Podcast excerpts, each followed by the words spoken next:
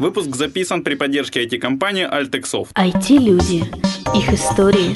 Истории их достижений в подкасте «Откровенно про IT-карьеризм» с Михаилом Марченко и Ольгой Давыдовой. Всем привет, это 79-й выпуск подкаста «Откровенно про IT-карьеризм». С вами Ольга Давыдова. Михаил Марченко. Сегодня в гостях у нас а, Артем Астафуров. Здравствуйте. А, Артем, представься, кто ты, где ты? А, я Артем Астафуров, э, работаю в э, Data Art э, вице-президентом по sales и инновациям. Живу в Нью-Йорке, до этого живу в Санкт-Петербурге. Артем, у нас есть как бы такой классический стандартный первый вопрос.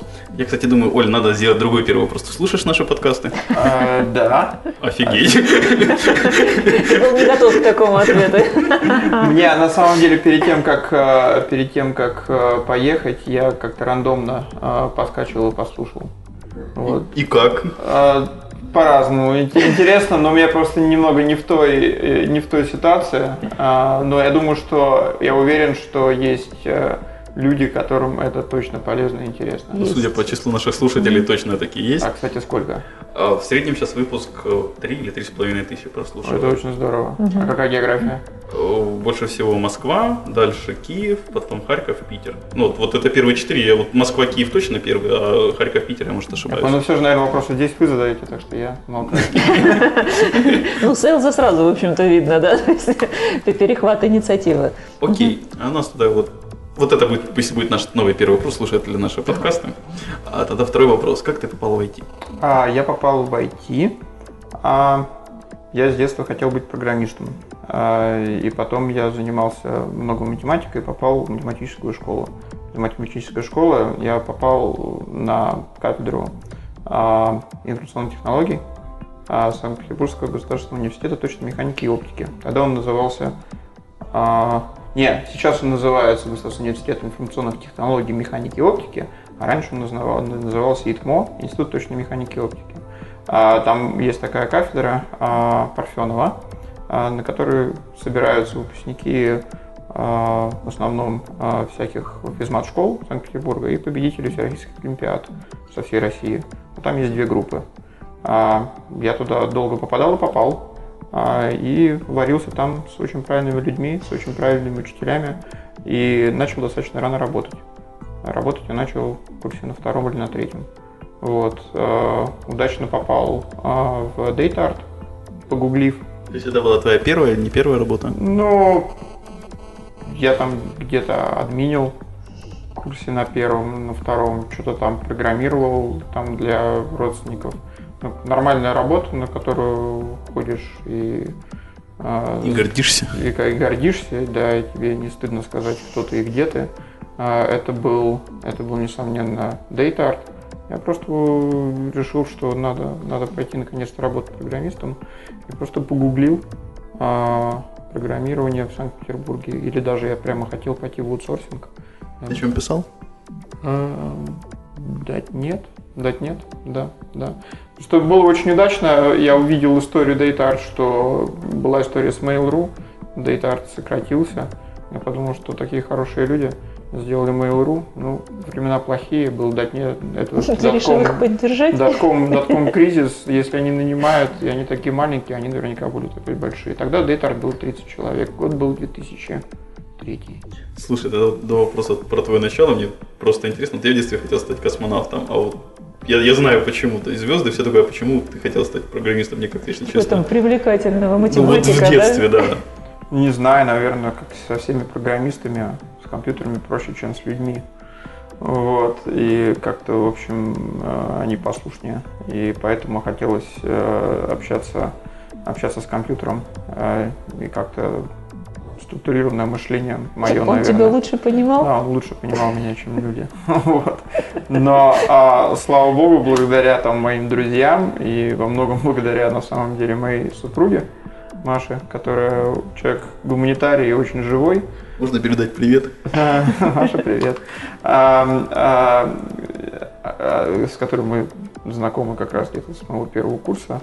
А, она сделала из меня человека в том плане, что я стал ценить а, общение с людьми. И на самом деле вот, вот это играющее как бы все время где-то на фоне и помогло мне из гика э, превратиться в программиста, э, с которым, наверное, интересно иногда общаться. Блин, давай каждый коммент мне хочется добавить еще вопросов и вопросов. Вот я поэтому все же буду по порядку. Маша, мы чуть позже вернемся. Вот ты сказал про образование, что вот учился с правильными людьми, правильные тусовки варился. Я, я не уверен, как дословно было. Да, да. А, то есть вот мне интересно твое мнение насчет образования. То есть вот что дает образование в первую очередь и что важно? Образование дает э, несколько вещей. Э, во-первых, образование знакомит тебя с очень интересными и умными людьми.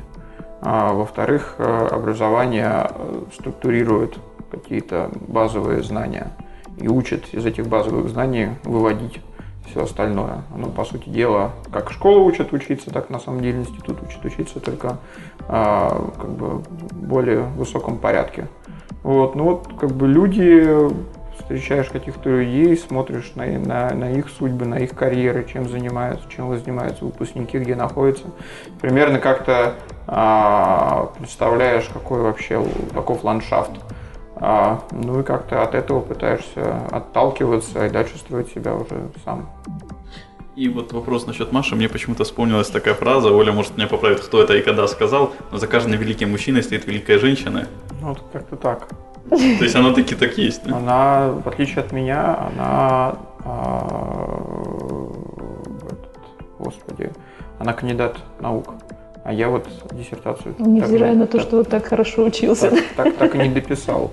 Ну, как раз это наложилось на мой переезд в Нью-Йорк. Вот, зато, когда я писал диссертацию, я а, получил очень хорошего учителя и друга, моего профессора Анатолия Абрамовича Шалыта, который тоже в этой жизни меня много чему научил.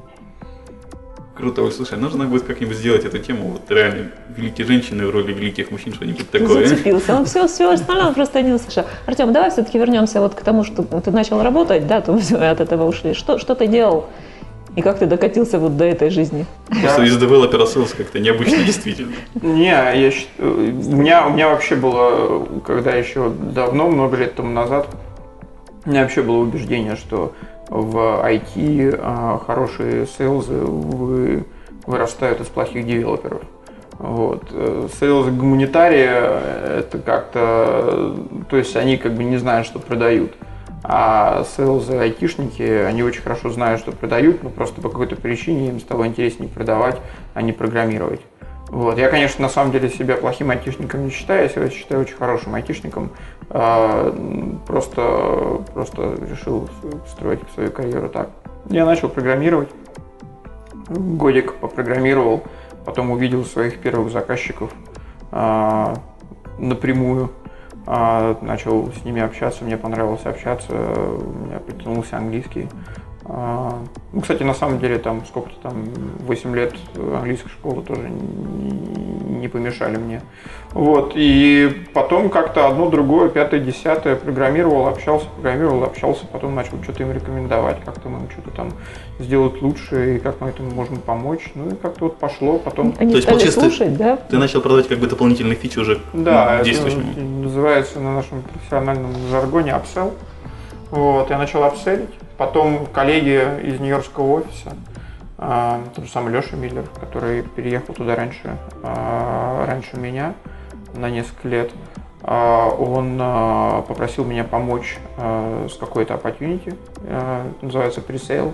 То есть тогда, когда клиент уже пришел в Data Art зачем-то, то есть он узнал про Data Art, он связался и начал рассказывать, какие у него есть нужды.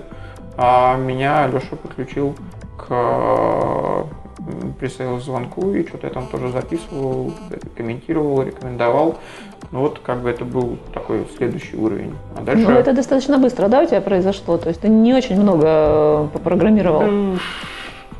Сейчас уже, на самом деле, уже сложно сказать. Наверное, я попрограммировал парочку лет. Наверное, свою первую командировку, в которую нужно было общаться с заказчиками не только на темы битов и байтов, я поехал, наверное, через год после того, как э, работал в DataArt, на свою следующую командировку уже самостоятельно, то есть не без старших, а без взрослых. Я поехал, сейчас я вспомню, Мне было, а мне было 22 года или 21, я не помню. Ну, где-то, наверное, на второй год работы в Дейт А, я поехал уже в Америку надолго что-то там делать. Вот. А, так что, так что, так что, да, наверное, попрограммировал. Я еще какое-то время программировал. Я программировал, на самом деле, в сумме, я сейчас программирую. А в сумме, наверное, а, лет 6-7. То есть окончательно бросил программировать за деньги, я уже переехал в Нью-Йоркский офис. А, Давно это было? Это было почти 4 года тому назад. Вот. Меня, конечно, внимательные слушатели могут подловить на цифрах, но я не специально, я просто пытаюсь как-то соединить всю цепочку воедино. Да, это было почти 4 года тому назад, а до этого, ну, как бы я мог что-нибудь там подпедалить. Вот, мог, э, если нужно что-то быстро продать, например, взять там за ночь какой-нибудь прототип слабать. Вот, э, или когда э, девелопер, например, говорит, что там типа, о, это невозможно. Вот, можно закатать рукава и показать, что это возможно. Вот. Это может сделать даже sales. Да, это может делать даже sales, именно, именно так. Вот. Такие, такая вот история. Как вообще, кстати, вот переезд в Нью-Йоркский офис в плане для работы в Нью-Йорке? Как разница, ощущения, впечатления? В чем были сложности, приколы? Ну, это когда вот, э, я, я не знаю, а, как это, с чем это лучше сравнить? Если, если там последние лет 6, наверное, 7 я работаю с заказчиками напрямую, и большую часть из этого времени, ну, последние лет 5 уж точно, или 6, а, я занимаюсь продажами, и там до этого там занимался координацией проектов, там какого-то аккаунт-менеджмент, там еще что-то, еще что-то. Все это ты делаешь в основном из России, то, в общем, ты чувствуешь недостаток живого общения, недостаток возможности сесть и поехать. И, наверное, еще недостаток того, что сбивается часовой ритм. Ну, в, в этом были свои плюсы. Ну, что, я приходил на работу в час-два, уходил там часов в 10 в 11, и что-то еще там вечером или ночью уже поделал. Но это, конечно, сильно проезжается по, а, по семье, и это тоже был один из, а, один из поводов э, переезжать, чтобы жить хоть в нормальном часовом поясе. Слушай, у меня есть такой очень, наверное, некорректный вопрос, для меня поправить, ну, в степени некорректности, наверное. А, но вот читая там всякое на Доу, я понимаю, что айтишников чуть ли, наверное, не самая важная тема, это тема зарплаты. Мне вот интересно, то есть зарплата как-то сильно поменялась с переездом в Нью-Йоркский офис, то что я, насколько понимаю, в Нью-Йорке все же жить будет дороже. Ну, как бы, это вопрос интересный. А в Нью-Йорке, в Нью-Йорке жить дороже, но какие-то вещи там дешевле какие-то Айфоны. дороже. Да, например, вот айфоны. А она как-то поменялась, она стала, она стала как-то побольше. Но если как бы философствовать на тему а, ожиданий от переезда, а, во-первых, такой вот переезд в рамках а, родной любимой компании это, наверное, самый лучший вариант, если, если уж... Не очень травматичный, да, получается? Такой? Да, а со всех точек зрения. Вот. Ну а так, любой переезжающий, я не знаю почти что ни одной истории, когда не было какого-то такого на время, по крайней мере, падения в качестве жизни. Просто это может быть связано просто с привыканием. Там, у меня, например, в России всегда была машина, а в Америке я машину купил недавно. Вот, такое. А на самом деле она не нужна там. Ну, как бы... Слушай, ты первый человек, который слышал, что в Америке машина не нужна, ну, как раз в Нью-Йорке, наоборот. В Нью-Йорке. В Нью-Йорке. В Нью-Йорке все ездят на метро или на такси. Ну, как бы это, мне кажется, такая отдельная, а, отдельная тема. Были какие-то изменения, как бы, естественно, там в абсолютном значении там, зарплата подросла, в качестве жизни там в чем-то выиграл, в чем-то проиграл. Ну, не знаю. Ну, суммарно особо не изменилось, да? Да, как бы оно, в общем. Окей, тогда вот, ну, я, насколько понимаю, у вас в офисе, наверное, больше русскоязычного населения или англо? У нас в офисе а, до недавнего времени а, было абсолютно русскоязычное население. А потом у нас появился а, англоязычный коллега Sales а, на сколько-то времени. А потом он нас покинул и пришли еще двое а, англоязычных. Вот. Размножаются делением. Да.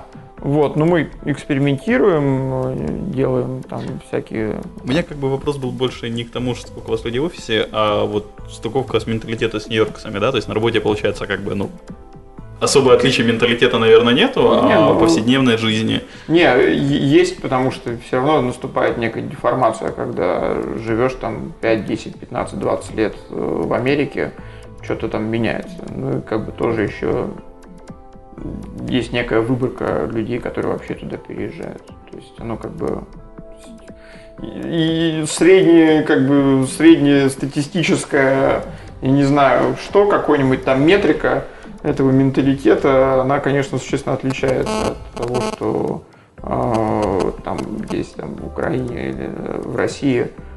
Не лучше, не в худшую сторону, просто ну, другое. Вот. Было желание вернуться? Так а я не уезжал. Ну, я имею в виду вернуться в Питер, я имею в виду. Не, так э, есть возможность приезжать в Питер, когда, когда хочется. Вот. Э, Единственное ограничение, наверное, это когда, когда работа отпустит, грубо говоря, когда не будет никаких важных встреч, и эти встречи можно э, организовать по телефону, еще что-то, а так, ну, взял билет и поехал. А вообще часто ездишь много вот в процентном отношении? А, до какого-то определенного момента я ездил раз в несколько месяцев, два-три. Сейчас у меня по- по- а, случился кошмарный перерыв в почти что 9 месяцев. Вот, я был там на Новый год, и вот сейчас ездил а, только вот, вот. Вот, и э, я, в общем, постарался себе дать слово, постарался дать слово.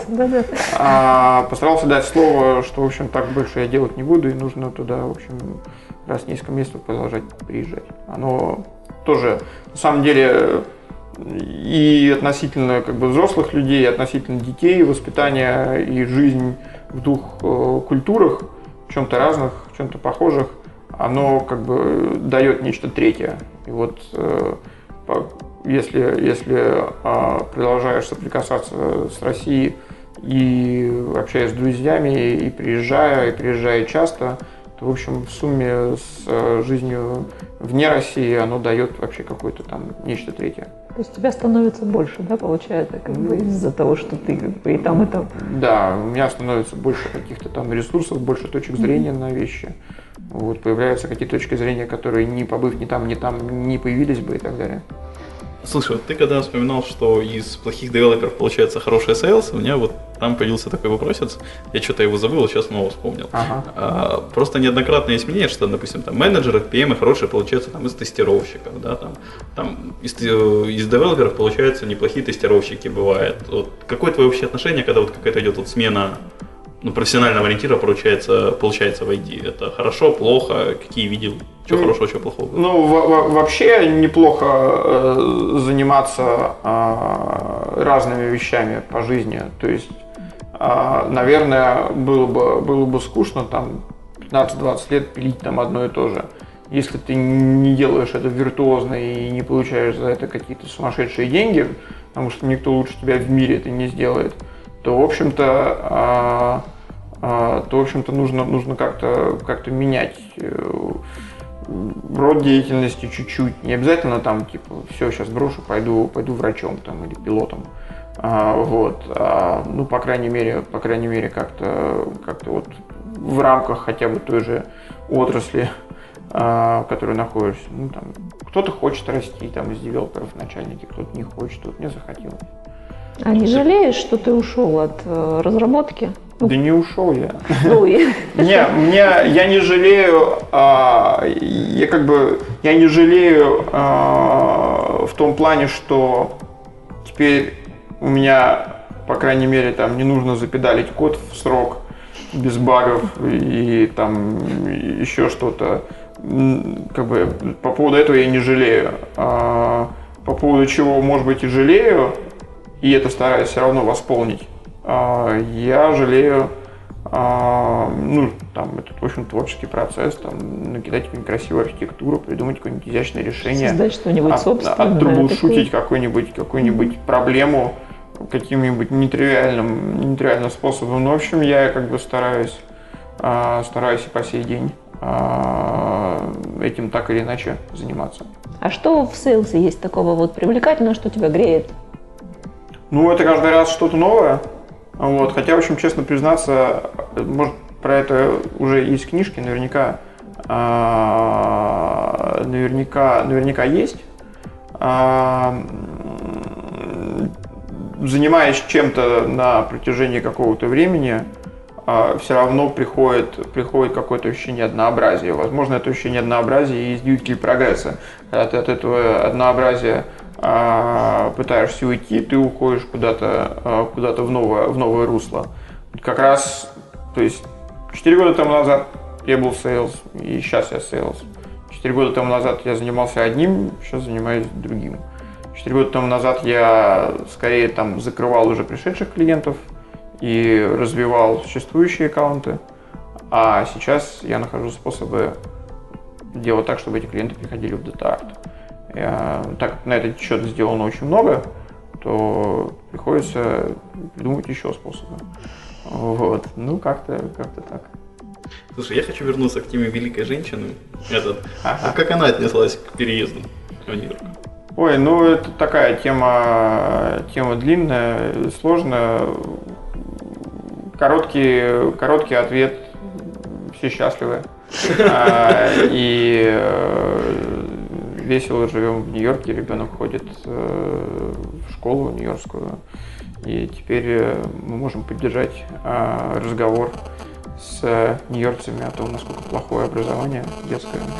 И, в общем, нет, все, все хорошо. И супруга, в общем, никогда была не против э, переехать. Ну, как бы одно дело там быть не против, другое дело, когда дело доходит до дела. Ну, как бы, ну, в итоге, в итоге все хорошо. Все-таки переехали. Да, да. Нескромный вопрос, а она кем работает в Нью-Йорке? Или... А, у нее студия а, русского театра. Она по образованию э, филолог, э, педагог, русский как иностранный язык. Она защитилась в институте Герцена, э, кандидат э, педагогических наук. И она э, делает очень интересную программу для э, детей, которые русских, или те, которые хотят говорить по-русски, э, которые живут в Нью-Йорке, так, чтобы дети были настоящими билингвами. Так, чтобы они не приходили домой из школы и говорили по-английски или мешали английский с русским, что, в общем-то, звучит для людей, недавно переехавших, в общем, дико. Вот. А так, чтобы они, у них был богатый русский язык, делают, а делают они это делают через театр. Вот. Это, получается, прививает культуру русскую, да? Да, да, угу. да, да. Там это гораздо больше, чем русский язык. Это, это очень, очень весело и классно. Вот. Э, она это все начала делать как хобби, но, похоже, это все разрастается в какой-то такое нечто большее, чем, чем хобби, потому что набрав группу, грубо говоря, там 5 человек, в первый же день занятий пришло 15. Вот, ну, дай бог. Слушай, очень круто. А, хорошо, тогда дальше пойдем. Вот тебя сейчас нелегкая занесла в Харьков. Так. Вот вообще, как часто ездишь по другим офисам, с какие целью? То есть, в прошлый раз я тебя видел в Харькове, год, больше года назад, получается, когда ты выступал на IT-токе. И ну, в этот раз ты вроде опять на IT-токе. Да. Это Special for IT-ток? А, ну, э, как, как я уже говорил про, про культуры, что их надо скрещивать, также на самом деле нужно не только культуры скрещивать, но еще режимы, режимы мышления. А, то есть, когда находишься в Нью-Йорке, ты смотришь на вещи как, как продавец, ты думаешь, что там у тебя там бесконечная жизнь патроны, вот, и ты, в общем, можешь делать все, что хочешь. А, когда это натыкается на реалии, то как бы картинка неко, несколько изменяется. Если долго не приезжать а, в Россию Украину, то можно как-то окончательно уплыть от реальности и, в общем-то, как бы получить некий даже разрыв с, с коллективом, что, в общем-то, в нашем деле совершенно, совершенно не нужно и, и мешает. То есть нужно приезжать, подпитываться, настраиваться на волну, настраивать на волну, говорить, просто, просто общаться и как это, как бабочка там пыльцу разносить из офиса в офис, в том числе из э, России в Украину, из Украины в Нью-Йорк там, и так далее. То есть есть какие-то вещи, которые не влезают в e-mail и в Skype, можно там, проходя в кафешке э, мимо кофейни, услышать, что кто-то общается про какой-то проект, вот, и взять там что-то им предложить. У нас, например, была такая история, мы сейчас как раз на самом деле то, про что я рассказываю на токи, а, мы делаем некий фреймворк, который а, позволяет встраиваемым embedded умным устройством общаться друг с другом через клауд. В общем, все самое модное. Это клауд, это умные устройства, мобилки, в общем, с ума сойти. Там много чего навернуто, вот, а я слышу разговор, как там люди пытаются решить задачку, не зная про то, что мы это делаем, ну просто у нас еще не было там достаточной поблизости. Вот, и говоришь, о, слушай, я поговорил вот с этим, он сейчас как раз заканчивает делать. Ну, что вы думаете, там через день-два они уже берут этот фреймворк в своем проекте используют. Вот, и нам хорошо, потому что это очередное внедрение, им хорошо, потому что мы сэкономили ту главную боль. Вот как-то так. Как бы это узналось? Ну, то есть компания, в которой 850 человек, э, регулярными рутинными митингами все проблемы, в общем, не решить. Вот. И вот за счет такого живого движения много, много, много решается.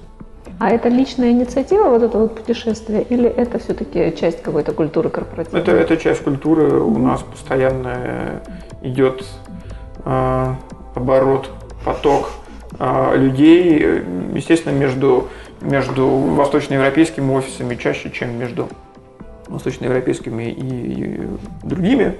А, но, ну, в общем, да, народ сегодня путешествует.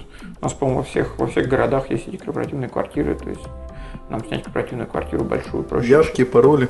Да, да, а проще, проще, чем, чем снять отель. Вот. А вот я вспомнила, ты когда начинал говорить о том, как выбирал карьеру, ты сказал, что выбрал именно аутсорс, тебе понравилось. Обычно как бы наоборот. Почему аутсорс?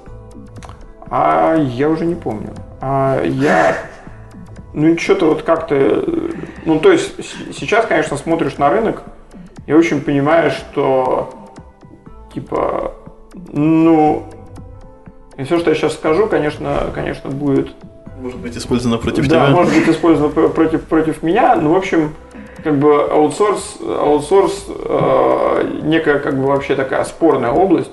У нее есть как бы свои плюсы и минусы, разные к этому относятся по- по-разному. А, наверное, из того места, из которого происходил я, с нашей кафедры, мне, по идее, должны были бы успеть привить на том, что как бы типа это не инновационно и так далее. Я туда попал, а, и, в общем, этого не заметил. Сейчас... иммунитет от этих прививок. Да. А, а чем я занимаюсь сейчас, это по сути как раз стараюсь а, эту область, отрасль сделать инновационной. Я пытаюсь скрестить как бы аутсорсинг и инновации. В общем-то, то, а, чем Восточная Европа и славится как место, куда можно аутсорсить, вот я с коллегами пытаюсь это как-то углубить. углубить. И ну, как-то как так. Э, скажи, ты когда вот стал или становился селсом, тебе приходилось, э, пришлось как-то обучаться этому? Или это в процессе? Ну, оно, оно в процессе. То есть важны как бы люди, с которыми, а, с которыми, с которыми работаешь, их желание и открытость а, делиться. Вот. И, в общем, с этим все было правильно всегда в DataArt. А вот. Э, мы вообще как бы любим поделиться внутри себя и, и не только, и снаружи. Так что, в общем, в общем, вот. Ну, тебе опять повезло с наставниками, я так подозреваю. Да, да, да, правильные, правильные люди вокруг, это, в общем, мне кажется, 80% успеха. Слушай, тогда у меня есть такой еще вопрос по прошло, памяти прошлого титога. Ты тогда очень офигенно рассказал про работу Sales. А вот может ты можешь какую-то там, там трех-пятиминутную вставку сделать, какую-то суммарную выжимку для наших слушателей, которые, ну, многие, наверное, не представляют, в чем заключается работа Sales, а тем более там находящего в Нью-Йорке. Я понял. Хорошо, давайте попробую. Я, а, честно говоря, а, у меня память короткая, я не помню дословно, что я рассказывал тогда. Нет, тогда ты рассказывал почти час, это не тот формат. Я понимаю, да, я, я просто сейчас на лету попробую э, сделать какую-то выжимку. Ну, смотрите, э, есть, э, есть компания, в ней есть разработчики, в ней как-то должны появляться проекты. Значит, sales, чтобы эти проекты появлялись, это раз, чтобы это были проекты, э, которые интересны разработчикам, это два, и отчасти, чтобы разработчикам были интересны те проекты, которые появляются. Вот. Этот человек стоит между, а, между рынком, а, на котором, на котором мы продаем, а, и продакшеном. Вот. Это человек, который создает некий, некий такой положительный шум вокруг, вокруг DataArt. То есть это такая самая, самый, самый первый круг Я когда слышу положительный шум, мне почему-то вспоминается больше пиар, если честно. Ну, это, это, это отчасти, это как бы вот это, вот это такой бизнес-девелопмент, вот самый-самый просто а, one-on-one бизнес-девелопмент, это сделать так, чтобы вообще а, компанию узнавали. Вот. Дальше следующее это делать так, чтобы в компанию приходили лиды. А дальше, когда эти лиды, потенциальные проекты приходят, делать так, чтобы их обслуживали а, правильные люди. И sales должен знать очень много про бизнес, не только с точки зрения а, технологии, но и с той, как а, проекты делаются. То есть понимание а, области того, чем занимается стальная компания, будь то IT там, или все что угодно, а, оно ну, супер важно. Ну, это отличает хорошего союза от плохого. Это отличает телемаркетера, который, который звонит по телефону и читает вам скрипт какой-то, а, от человека, который находит, кому вы лучше позвонить, с какими словами, а, как сделать такой-нибудь ивент, на который придут правильные люди, на котором можно рассказать что-то интересное и при этом про DataArt, а не так там не стоять и питчить.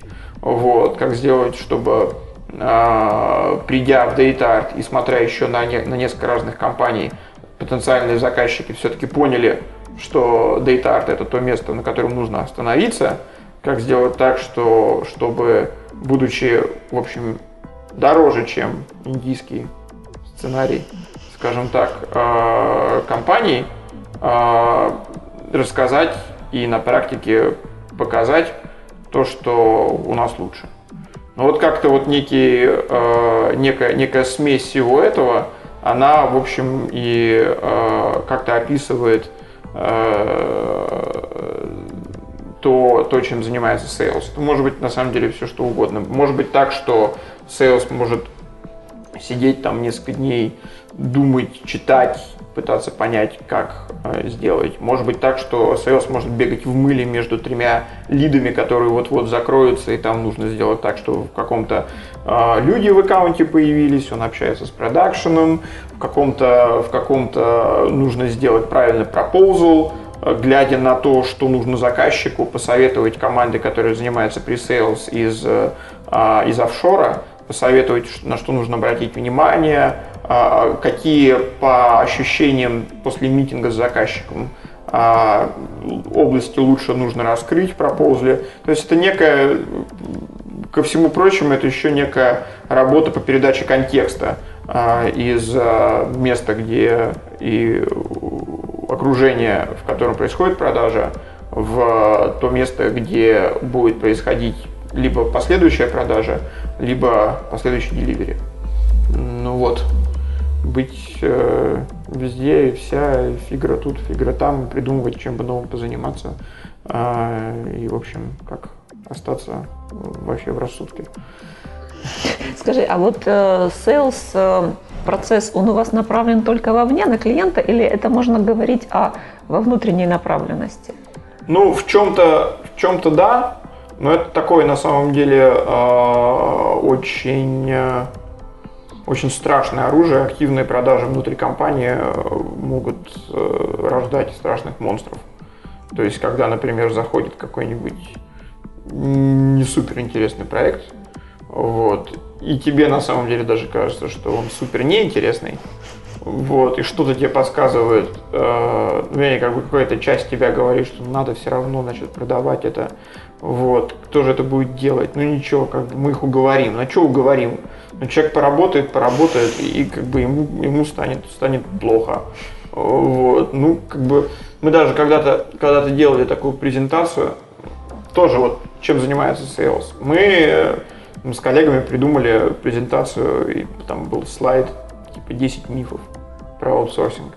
Типа, что думают заказчики, что есть аутсорсинг и что есть на самом деле.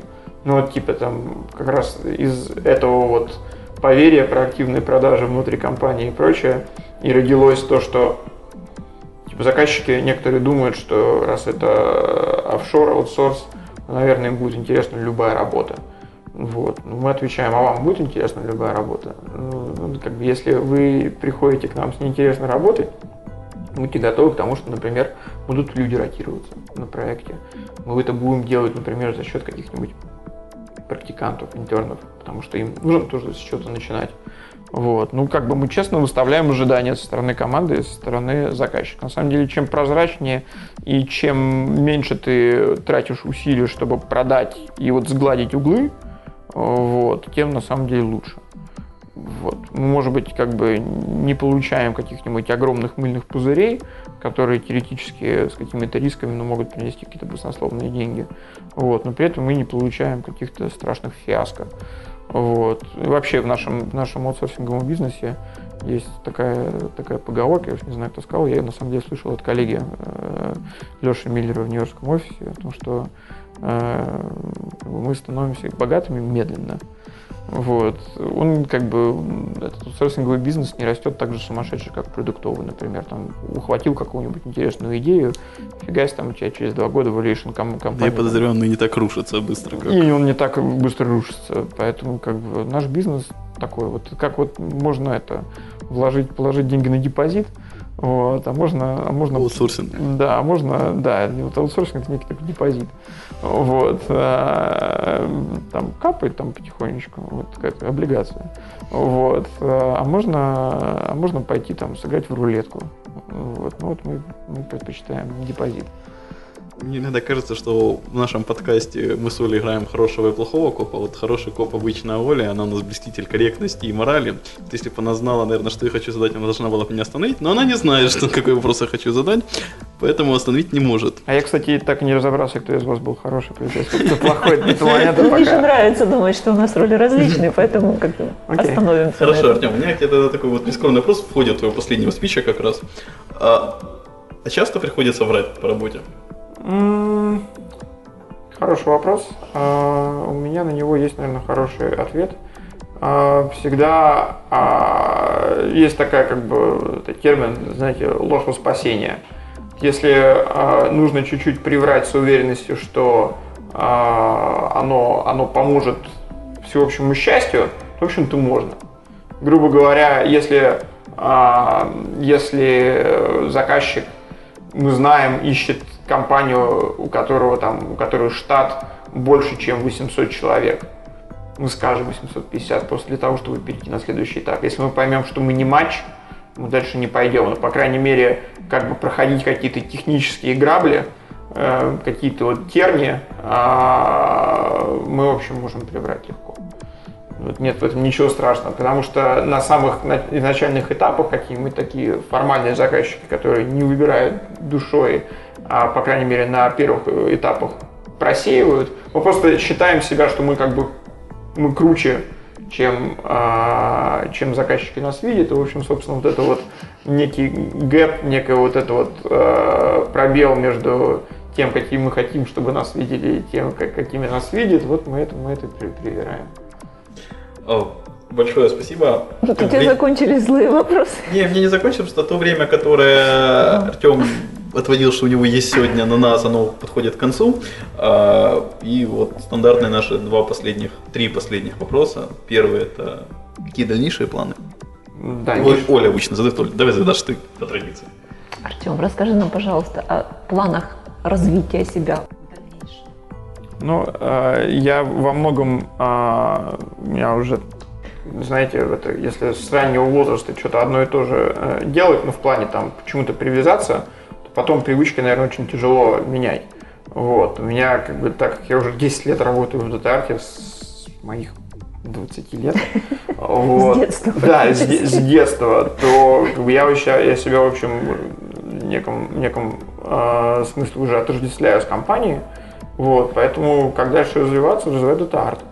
Вот, развивая Art, можно получить новые, а, новые, новые возможности для себя. То есть, фактически, как бы, ты уже сам себе ставишь какие-то цели, строишь какие-то горизонты и некий, некий плацдарм для того, чтобы как-то дальше развиваться. Ну, вот там, например, сейчас э, я двигаю э, направление, которое скрестило во мне продавца и гика.